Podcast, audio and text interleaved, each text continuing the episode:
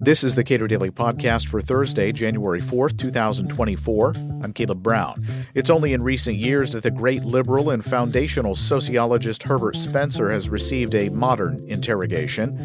Libertarianism.org's Paul Meany traces many of Spencer's influences both in his time and since his time and discusses how his influence faded and why a resurgence is now underway. We talked a little bit last time about the work of Herbert Spencer in helping define sociology and sort of set the terms of those kinds of discussions. But he was influenced by many things. You said, uh, was surprising to me, you said that Adam Smith was not a big one necessarily, that he did not cite Adam Smith that much. And yet I hear so many echoes of the things that like Adam Smith had written in the theory of moral sentiments about social interaction and how that should be a, sort of a discovery process for humanity. But what were the influences on Herbert Spencer's thinking?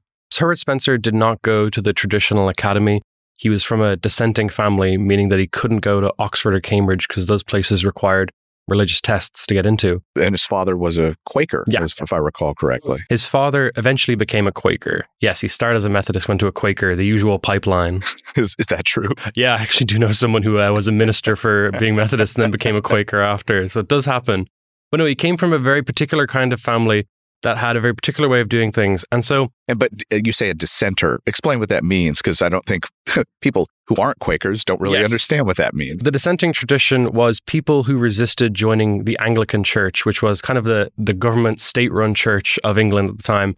And so the dissenters would eventually become the parliamentarians, and a lot of them would go towards America and become the Puritans.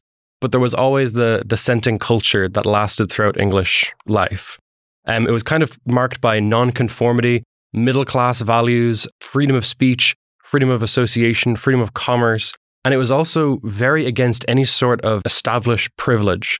When we talk about privilege today, we hear about kind of racial privilege like white privilege. Back in the 19th century, what privilege really meant was that one person operated above the law effectively. So, privilege was the law is suspended momentarily for a particular kind of person, normally a very wealthy aristocrat. So Herbert Spencer grew up seeing all of this and being very, very against it. And the real main intellectual influences on his life, I would say, were his father, who he always admired and always wanted to impress, his uncle, who taught him an awful lot about the free market. And we often think about Adam Smith when we're talking about the free market, but Herbert Spencer's growing up at a time when the Corn Laws were just uh, repealed. And he's actually breathing this very free market air that's around at the time. The Corn Law movement the anti corn law movement was spearheaded by John Bright and Richard Cobden, and it kind of brought England to a whole new era of free trade. Gladstone started reducing tariffs all over, and so the intellectual influences for Herbert Spencer aren't always found in books, especially because he never liked to admit how much someone influenced him. All autobiographies are a little bit of fiction, but Herbert Spencer's has a lot more fiction than others, you might say. He really tries to cover his tracks intellectually and make it seem like it's all him. He is the initial genius of it all. But I would say that two ideas that really influenced him, or two, an idea and a person, would be obviously, as we talked about, the importance of evolution. Evolution was the cause of everything in his life and everything that he thought would work. And so when we're comparing him to thinkers in the Anglosphere, it might be easier to compare him to Adam Ferguson, to Adam Smith. But someone he encountered and only talked a little bit about was Thomas Hodgkin, who is a very radical uh, libertarian thinker, almost an anarchist, a follower of William Godwin, who he met during his time working for The Economist. And while there, Hodgkin kind of brought a lot of justifications for what Herbert Spencer already believed, but he brought the kind of the intellectual backing that he required. We didn't even mention that Herbert Spencer worked for The Economist for a few years of his early career. I was after he left uh, being a civil engineer, and it was kind of a quiet time, but that was the perfect time for him to start working on some of his books. So, in, in terms of the, those tracing those influences, may be a little more difficult than it would be for other people who are well regarded within social science. But in terms of his contemporaries, there are people who were familiar with him, knew him, writers, writers of fiction. Mm-hmm. People like D.H. Lawrence were among the people who were uh, influenced by Herbert Spencer. And I, th- I think this speaks to what you said before that that he was, if not a celebrity, at least a very popular writer of the time. Mm-hmm. it's really hard for people to understand how popular Herbert Spencer is because he's so unknown today. And unlike a lot of authors, his influence faded extremely rapidly. Uh, Spencer became kind of a curmudgeon later in life because he realized the world that he wanted, the world with the law of equal freedom for everyone, wasn't coming to fruition. What was coming to fruition was the European powers gearing up for war and more state intervention into everyday life. So he became more and more of a curmudgeon, and he went from being a rock star influencer of the Victorian world to kind of being a bit of a grumpy old man, and who in some ways died in a bit of obscurity. You also mentioned before that his scientific ideas were cast aside. This was within his lifetime. So a lot of his work probably isn't of much value today. And he sort of was, I guess, consumed by this wave of science that came about in the mid 1850s. And also the increasing specialization within the academy. There was no longer room for the kind of great man of theories. It was much more specialized disciplines now.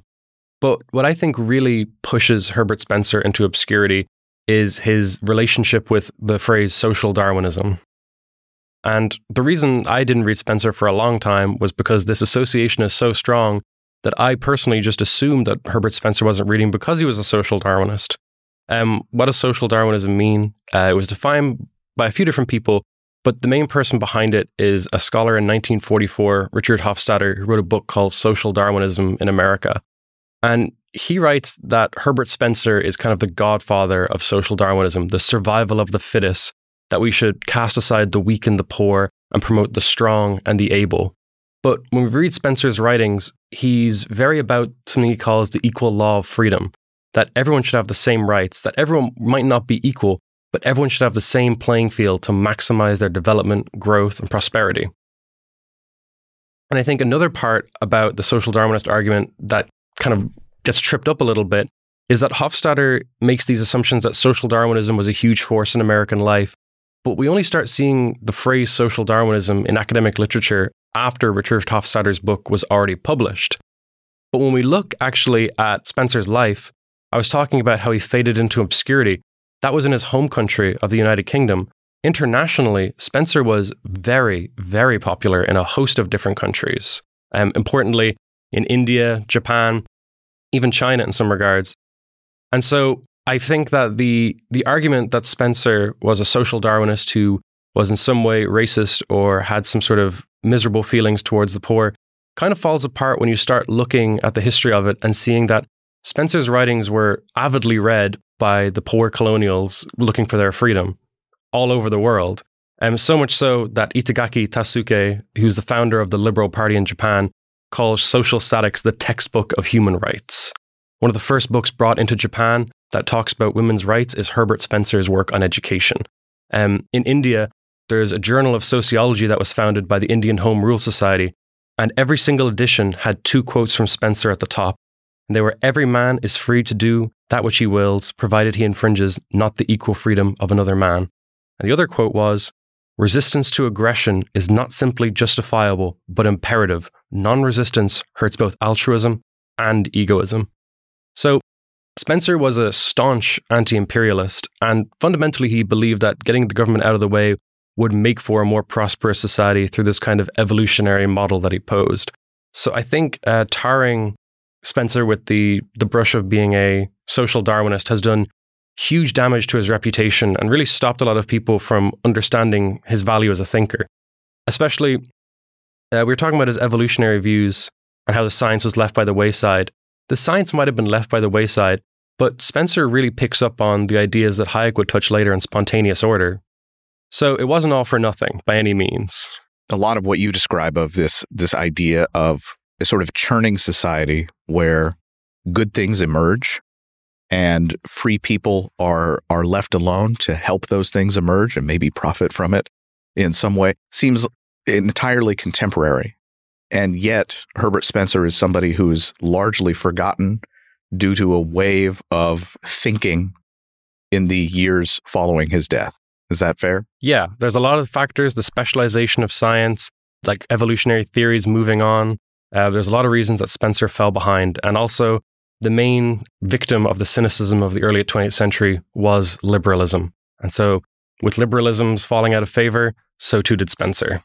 You mentioned this before, but I want to stress it again. If somebody could read something by Herbert Spencer, who, as boring as a lot of his writing might be, it, he also stressed clarity mm-hmm. in writing and dispensing with a lot of academic jargon and uh, sort of obfuscating language. He said he wanted to get rid of the friction in the English language. So, if, if you could recommend just a couple of pieces for people to read, like I said, I read the the Man versus the State or parts of it when I was younger, and it seemed entirely clear. But that was a collection of essays. It wasn't a sprawling set of volumes. Man versus the State is an excellent place to start. I would also recommend The Proper Sphere of Government, which he wrote when he was quite young. But for me, I think one of the best things he ever wrote is the essay Over Legislation. It really gets to the core of why government is never going to be the solution to nearly any of our problems. And I think that is a fantastic idea that really will never go out of vogue. It's kind of an eternal piece that we're going to keep coming back to again and again. And every time I read it, it ages just a little bit better. And it seems that Spencer is, in some ways, light years ahead of his contemporaries talking about public choice theory in an early form. Paul Meany is editor for intellectual history at libertarianism.org. We spoke last month. Subscribe to and rate the Cato Daily Podcast wherever you please. And thank you for listening.